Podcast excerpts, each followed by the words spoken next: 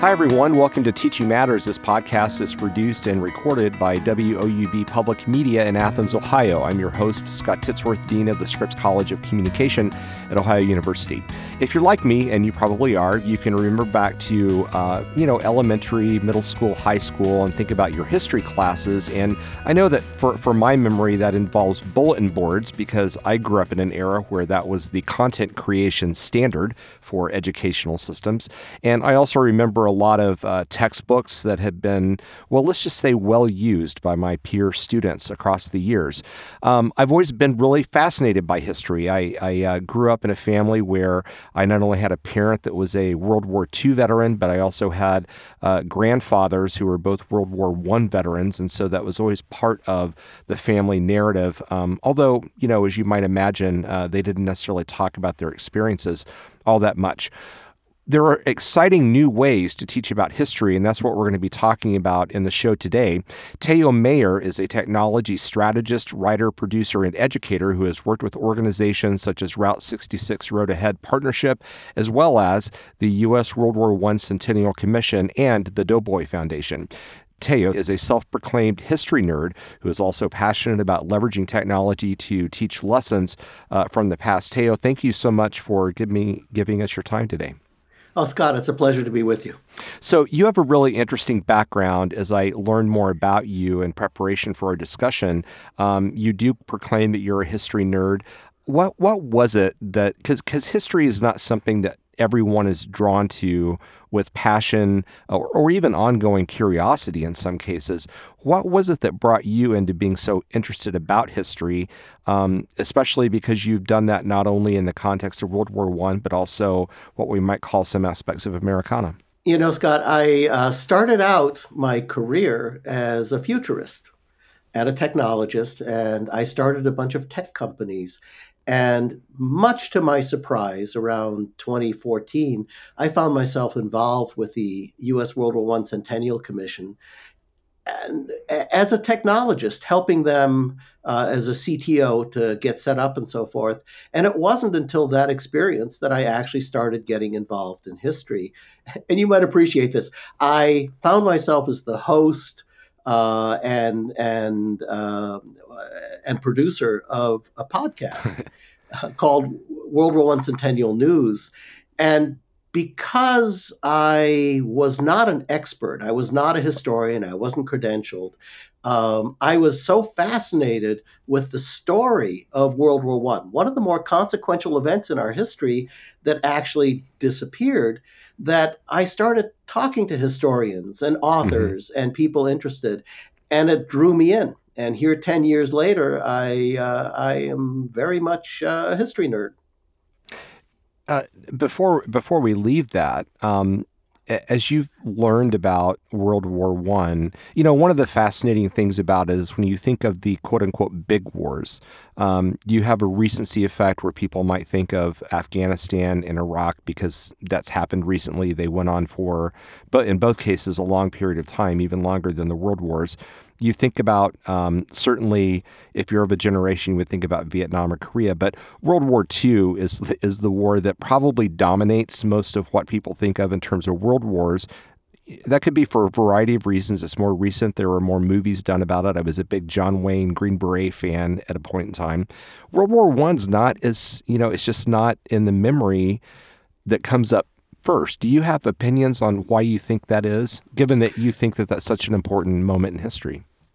Well, when I joined uh, the U.S. Uh, World War I Centennial Commission, one of the very first things I undertook was exactly what you're talking about. Let's determine what our challenge is mm-hmm. in commemorating the centennial of World War I.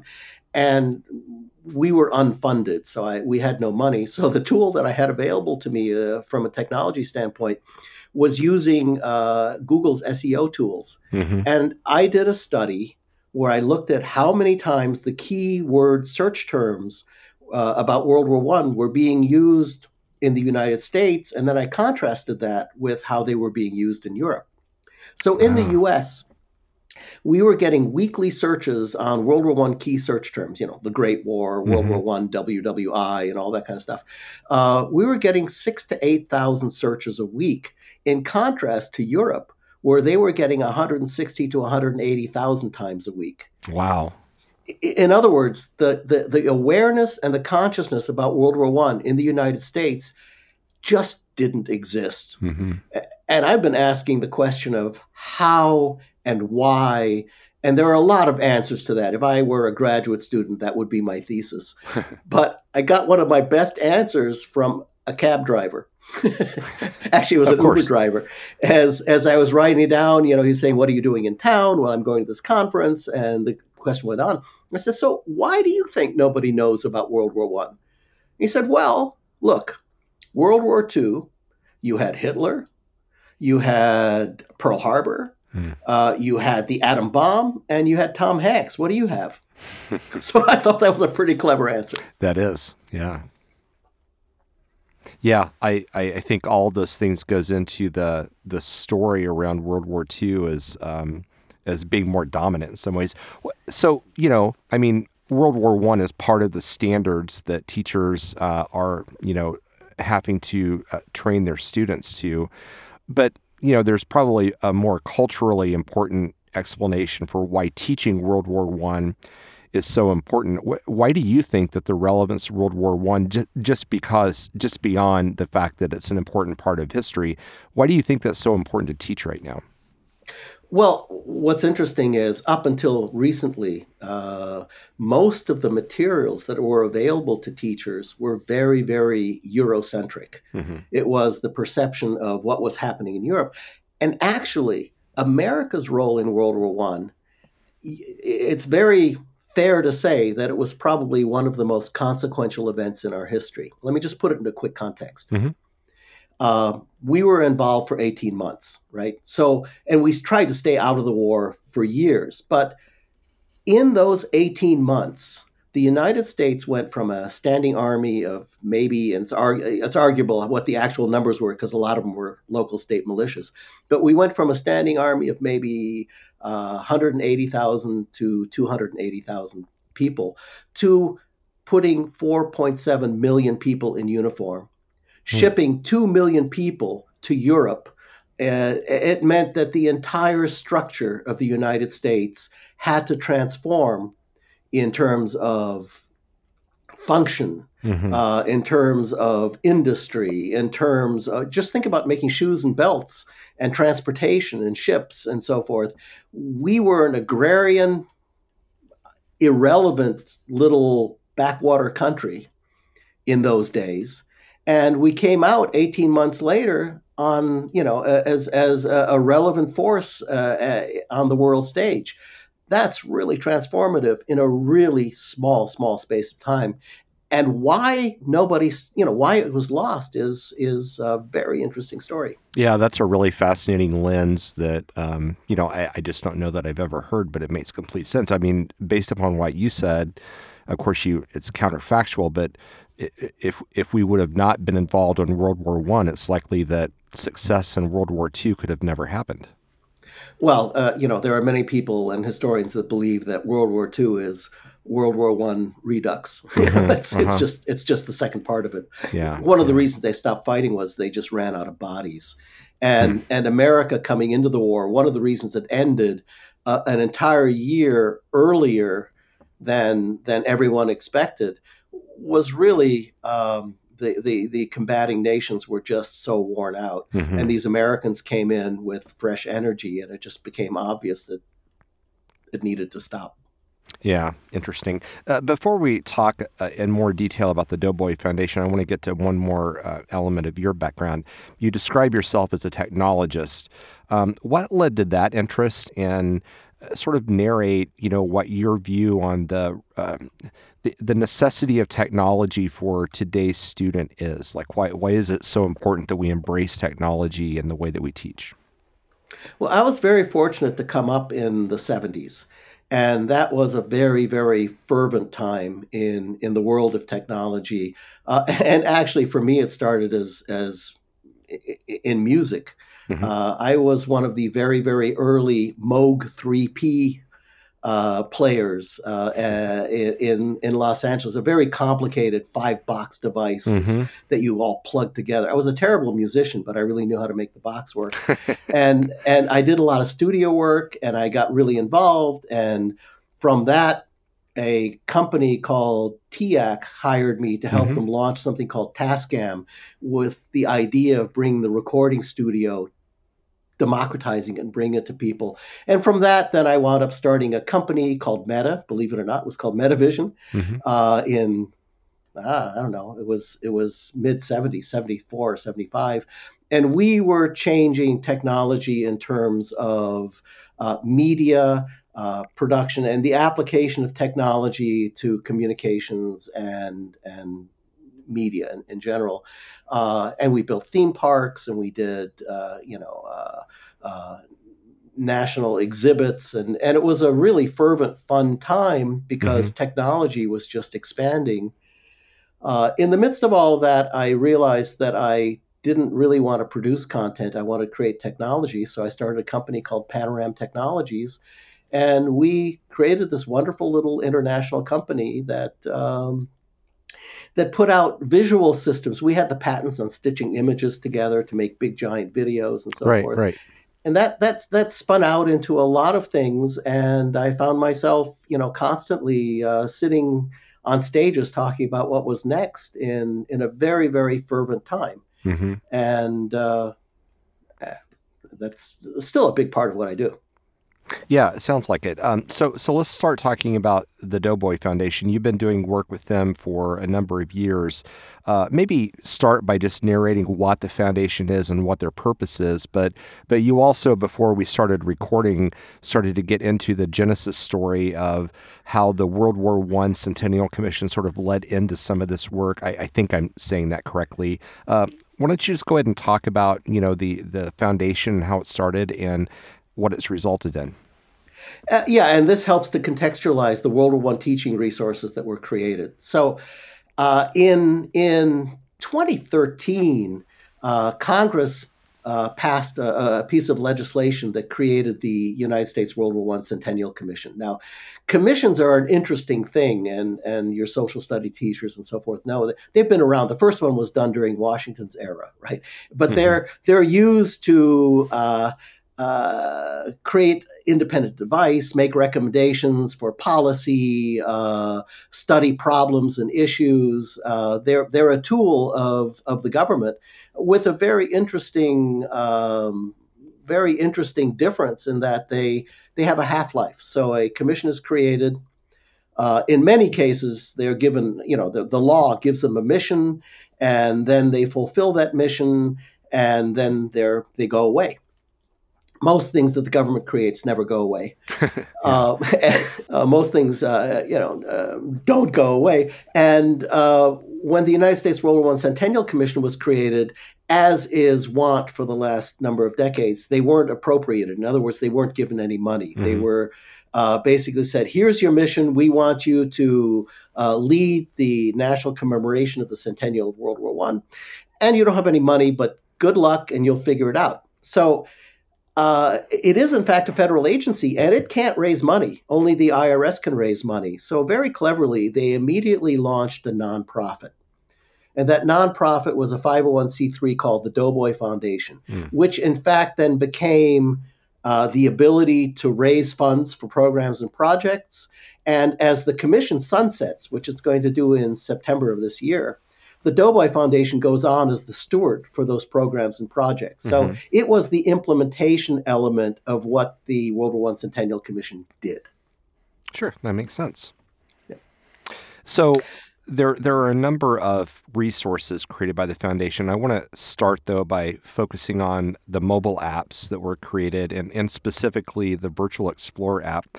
Um, so I've played around with it, but but I, I think since you you're more intimately aware with uh, aware of what it, what its uh, capabilities are, maybe you could give sort of an overview of what the app is and some of the features that it has. And let me put that into context as well. Mm-hmm. One of the projects that the commission took on was to build a national World War I memorial in the nation's capital because there were memorials. Actually, they were created in backwards order uh, you know, Vietnam. Uh, actually, uh, I think Vietnam was the first one. Korea, which is not exactly in the order. World War II, and there was actually no national memorial uh, in in commemoration of World War One. Mm-hmm. So they took on as a capstone project uh, the creation of the World War One memorial. Uh, they got Congress to give them a park across the street from the White House mm-hmm. uh, on Pennsylvania Avenue near 14th and 15th, and um, took over a park that was there uh, and had an international design competition, uh, went through the whole process of getting approvals, of creating this new memorial, uh, raised $50 million, uh, and went ahead and built the memorial during COVID, uh, broke ground in, in fall of 2019. And in that process, at one point, the question came up, and of course, I got involved as, as CTO. What kind of technology should we embed in this memorial? Mm-hmm. And the answer from me immediately was I don't think any, because whatever we put in there, you're not in a structure or a capability of doing technology refreshes. It'll be out of date in three years. It'll yeah. probably stop working in six months. Why not go down a different road and have everybody bring their own technology? And if we're going to pick a technology, the cell phone is, of course, you know, the smartphone is a, a, technology, if it happens to be outdated, that's on the user. But let's use that as the technology for putting the educational and interpretive overlay uh, of this memorial into place so we can teach people about World War One. And if we're going to reach a next generation, let's actually go a little bit tech forward and let's use augmented reality as a technology of choice so that people can drop airplanes and tanks and we can put up virtual kiosks wherever we want them mm-hmm. and we can do a giant timeline tower and tell stories and really help people experientially understand World War One.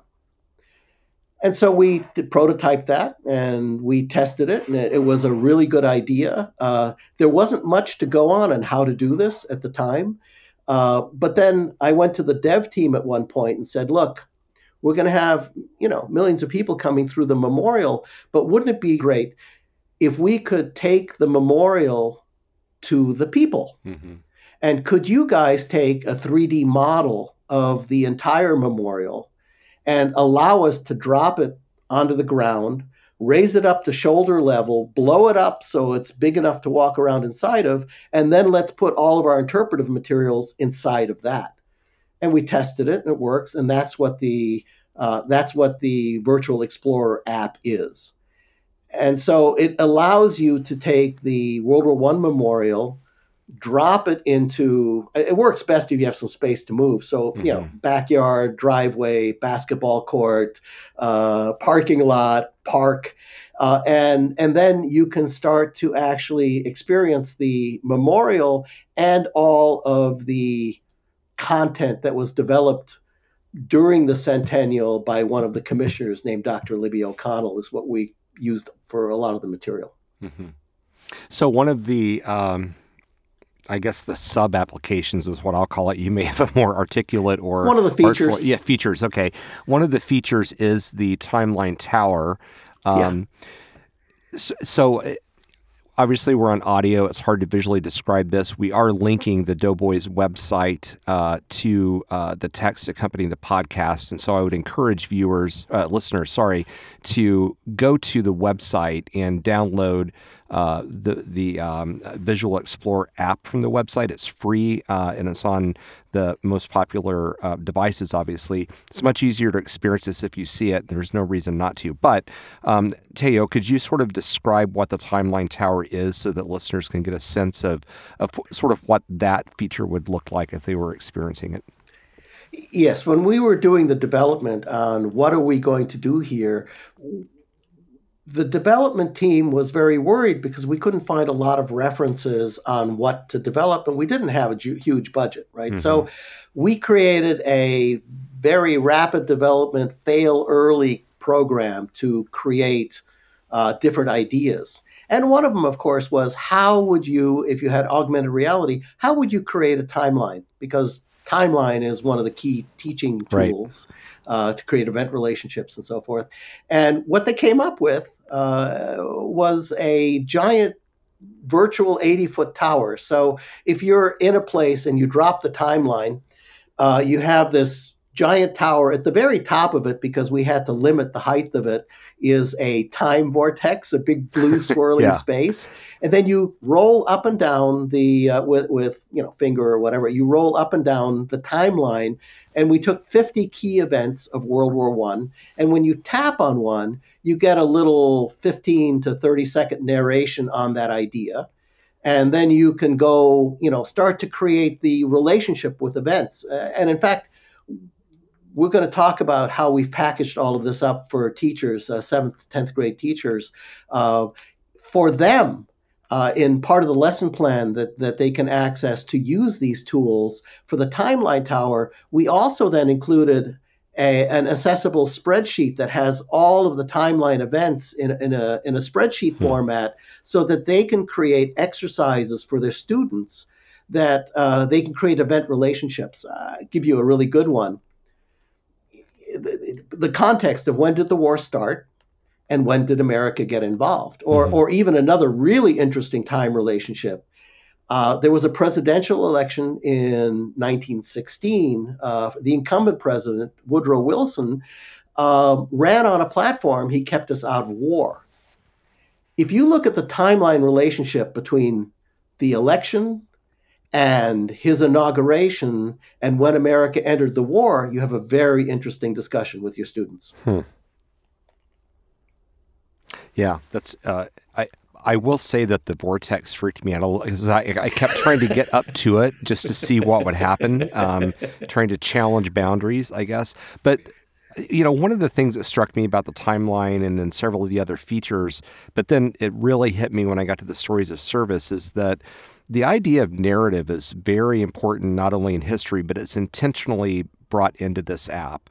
Um, what, what what was what what's the feature about stories of service, and why do you think that is? For me, it was very resonant. Why do you think it's so effective?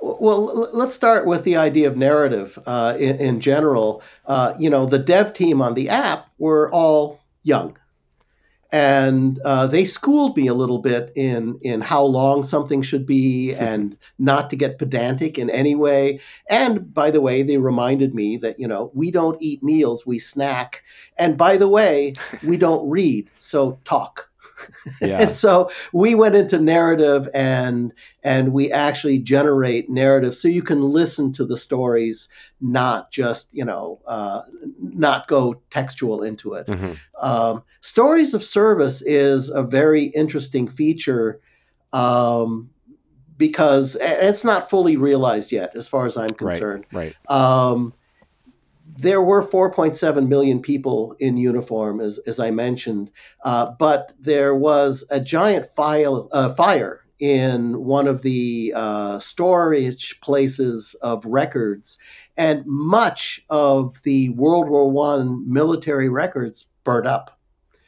So it is really the ability for families to be able to tell the family story of their uh, veteran and their veterancy and connect back to World War One from that perspective. So we gave people the ability to uh, submit stories of service uh, and and um, be able to tell the quick story and see a few pictures about mm-hmm. What happened to their family in this period of time.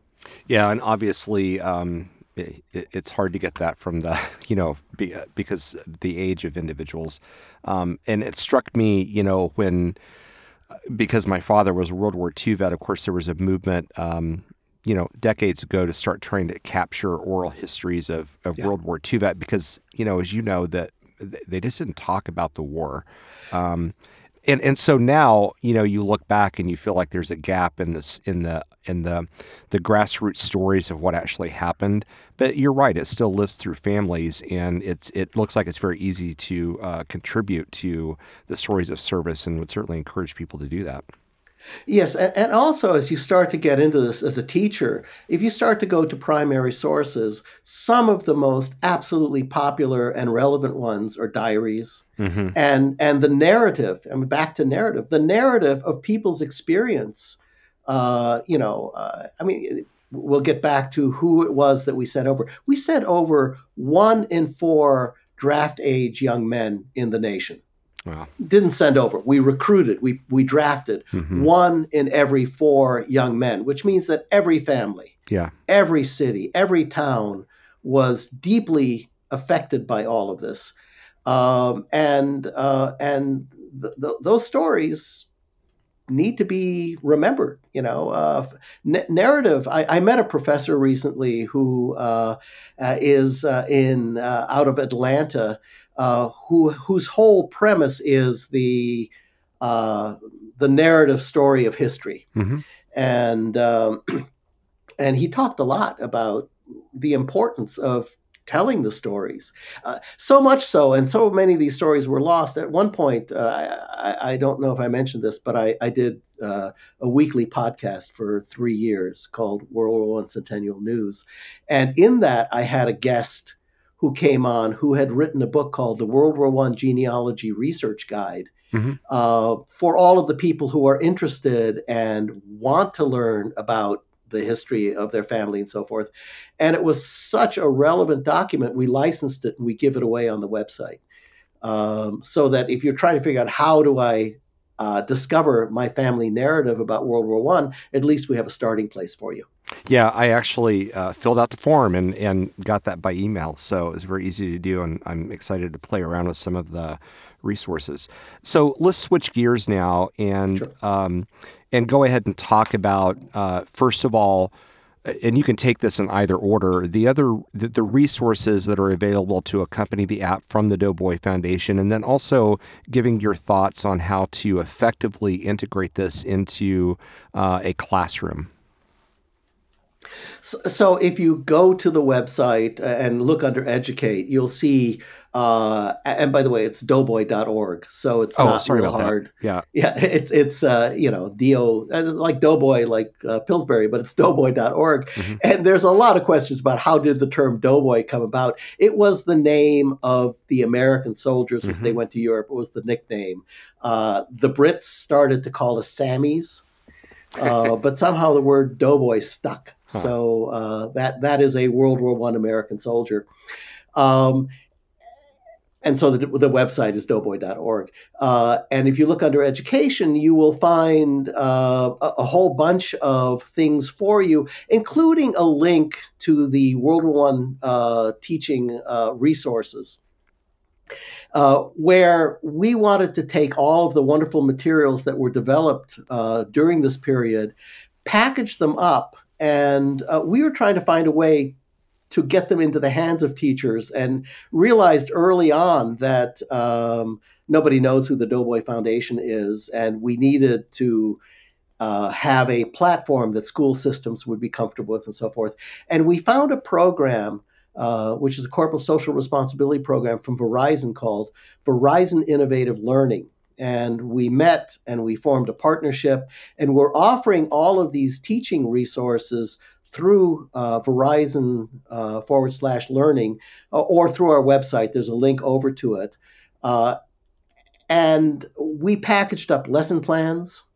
Uh, we packaged up primary sources, podcast. There's a five minute, one of the wonderful things that the, the group that developed the education material, Dr. Libby O'Connell's group, who had some wonderful historians working with her, Dr. Chris Capozzola from MIT, uh, Dr. Jennifer Keene, who's from Chapman University down the street from where we are, Dr. John Morrow and Dr. Jeffrey Sammons, who focused on the African American focus, and Dr. Herman Viola, who was the curator emeritus for the Smithsonian um, and a whole bunch of others. Those are just a, a, few worth mentioning. What they did when they started developing the materials was they didn't look at it from a military and political perspective only, but they looked at how World War I changed America through the lens, through a social lens. Hmm. So they looked at it as uh, citizenship and the First Amendment, which had a really interesting ride during that period, very relevant to right now yeah. Immigrate immigrants and, and and divided loyalties between you know I, I am a recent german immigrant. What happened to me as we go to war with germany. The lens of looking at how world war one affected women's and women's rights or mm-hmm. african americans and uh, native americans. Uh, another really interesting subject is how propaganda was mm-hmm. used to sell the entire war to the american people uh, we have a section that looks at the war from the focus of what was known then as the Spanish flu, which was the last global pandemic. Uh, and, and there's so many ways of looking at all of this that that you can then, as a teacher, tie into other levels of study. There's a documentary for each one of those categories, a little five minute conversation starter. Mm-hmm. Uh, there are primary sources. There are uh, you know uh, feature focuses. So all of these materials we're now packaging up and we're putting them onto the Verizon platform as lesson plans and resources for teachers to access. Uh, we started going to the NCSS conference for the first time this year, and we have a teacher advisory group that we work with. Uh, we originally had about 20. We have candidates, about 250 more right now. Uh, and, and we're trying to get the teachers to guide our process in making these materials relevant to the classroom in 2023, mm-hmm. 24, 25, 26. Mm-hmm. One of the uh, important things, uh, because of the quality, the depth, and also the breadth of this content, is uh, you know I think when you hear what the focal point of the Doughboy Foundation is, and and and so on and so forth, you think, well, it's for the social studies teachers. Of course, it is. But I could immediately think, you know, when you were describing. Uh, the the emphasis on social effects that if I was if I was trying to teach communication concepts at a certain age group, um, the propaganda aspect would be, you know, very important to me. Uh, and you know, and so I think that's really interesting that because this is done at such a high level, teachers from other disciplines than social studies are going to find relevance.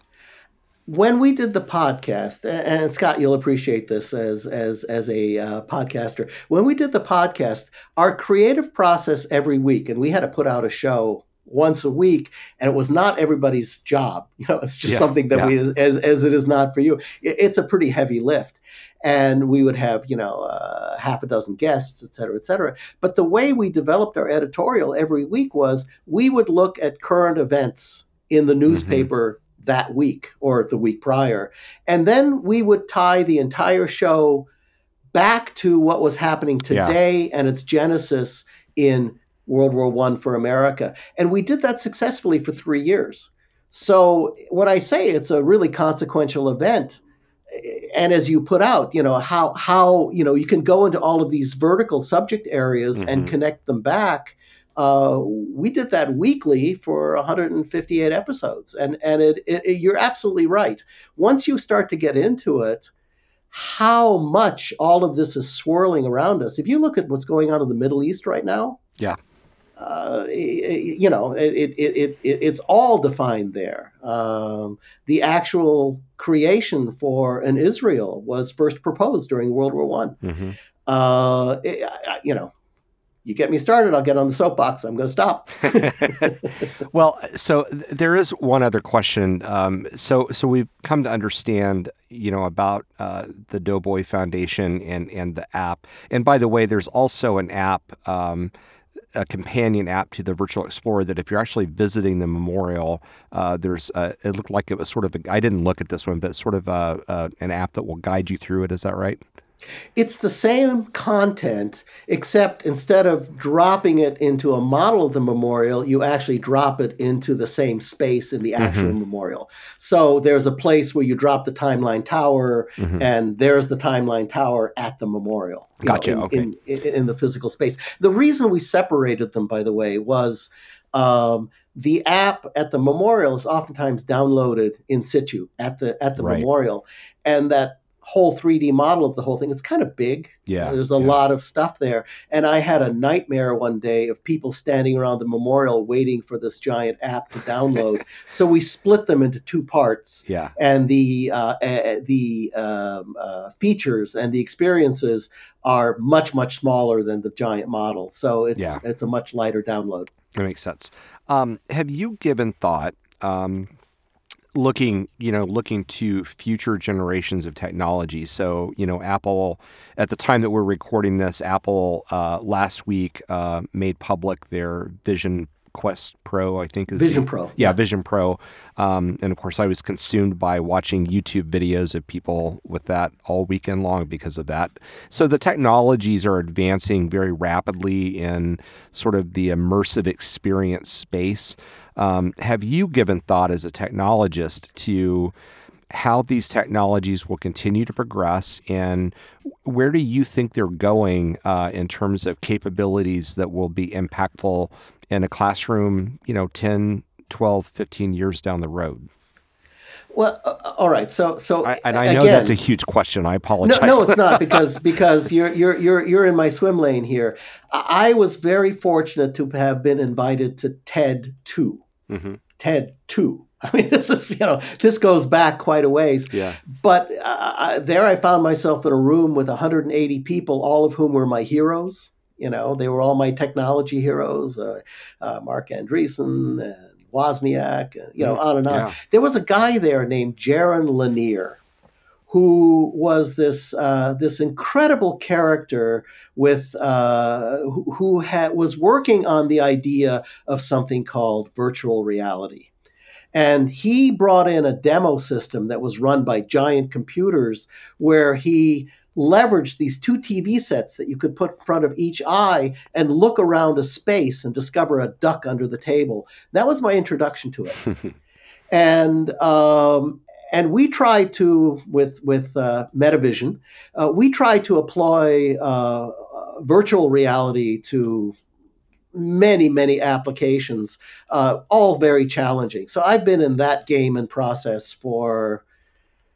Oh, I, you know, too many years. I don't even want to say.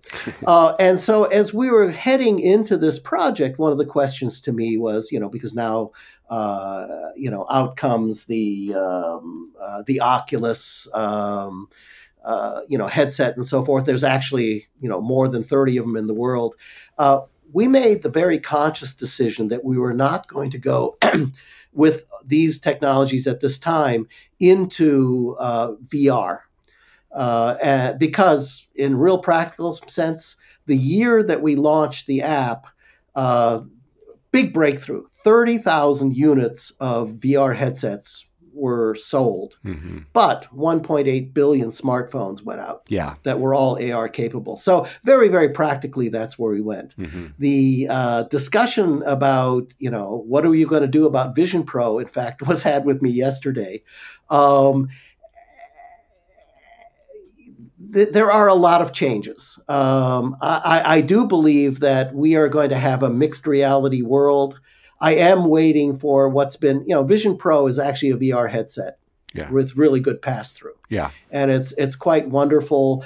I I think uh, you were talking about the video reviews. Uh, a gentleman named Neistat, who I love as a as a technology uh, pod, uh, video caster and so forth, put one on and wandered through Manhattan for a day Yeah. and I think I think his sort of response to all of that was, uh, you know, I'm not sure that I can recommend that you buy one of these four thousand dollars ski goggles right now, but I can tell you this: this is really important. And uh, I can also tell you this that the one that I'm holding in my hand here, that I've just had for a day, is probably going to be the worst one of these Yeah. that Apple ever makes. Stand by, this is big. And I think he's right. Yeah. So bringing the computing into, and, and you know, A- Apple actually renamed this now as spatial computing. hmm Um, you know, they've been doing this all along. Uh, Jobs sitting there saying, well, it's a big deal. I'm going to put your whole music library into your pocket. Boom. you know, I mean, they, they really are wonderful, wonderful thinkers from that standpoint. I don't think they're wrong with where they're going. Uh, I think it's a very, very first, uh, wonderful first article. Yeah. We I, are going to be having computing in front of us perpetual at all times in some way. Yeah, and of course you you will also get the convergence of of you know AI platforms into that, and of course, and uh, you know, I mean, it's it, it's amazing to think, and to the point that you said, I mean, you're right. This is the just as Chat GPT was the worst of the uh, platforms that people would have interacted with, and and the the success of um, iterations of that and the quality improvements of that will be unlike anything we've experienced. I mean, you and I both remember when the iPhone came out and actually how limited it was and how quickly the App Store sort of developed the ecosystem that made it such a success. The, the amount of time it will take for the headsets and uh, the AI products to do that will be a fraction of what it was for the iPhone, which is just amazing to think about and say it, it's very exciting. You know, I I I uh, uh, I've always been excited about technology. Yeah. You know, it's uh, in fact, uh, uh, you know, my my my actual working company is called Tech Application, and then I contract to different organizations mm-hmm. as you know, contract CTO or program manager and so forth. But but the the watchwords for Tech Application are what is the implication of the new technology how do you apply it to your enterprise or organization? And you know integration application uh, implication application and then integration is the most important part. How does this technology how do you integrate it into your workflow and culture? Mm-hmm. and because uh, I, I at one point in my career said i don't want to create technology i want to help people figure out how to use it. And uh, and it's such an exciting space. I think it's dizzying for most people. Yeah. And I know a lot of people, you know, as they get older, they sort of go, "Can't you just put a pause in this? You know, I don't want to figure out the next thing anymore." Uh, but then there's the kids who are going, "What's new? What do you mean?" Yeah. so, yeah. Um, you know, and, and, and we have done major missteps in a lot of these technologies. I'll, I'll give you a, a, as a technologist a, a little thought on this. Um, just like social media had a lot of everything is yin and yang. So mm-hmm. um, uh, just in social media, we had a lot of very negative missteps, and uh, you know this new spatial computing.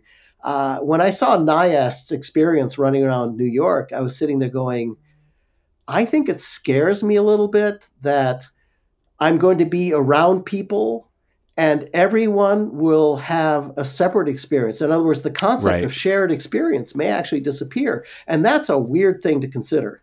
Yeah, yeah. Anyway.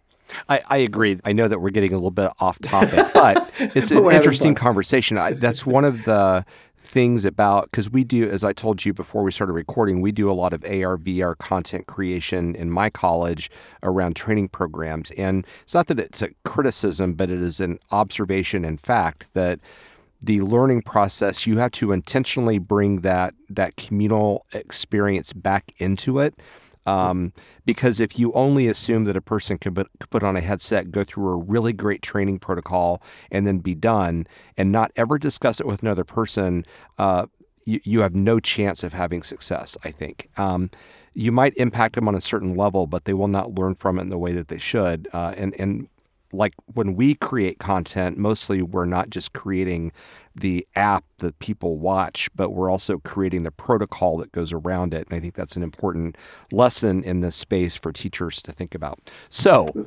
Theo, thank yes, you sir. so much for coming on the show. And uh, I, I found your discussion of the Doughboy Foundation and uh, how we can be teaching World War One in a really interactive and exciting way, fascinating. And I and I also really appreciate your comments about technology. Well, you know, it was really a joy being here, and uh, you know, I come back anytime and we can dweeb out on technology. I'll, I'll keep you to that. I'll keep you to that.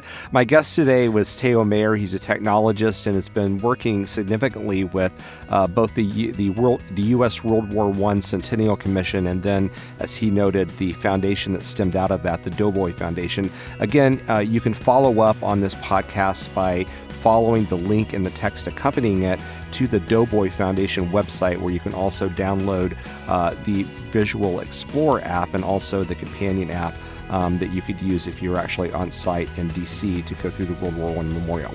Uh, thank you all for listening to Teaching Matters. Our associate producer is Adam Rich, and our assistant producers are April Koska and Trinity Sweet. I'm Scott Titsworth, your host. I hope you have a great day, and thanks for listening.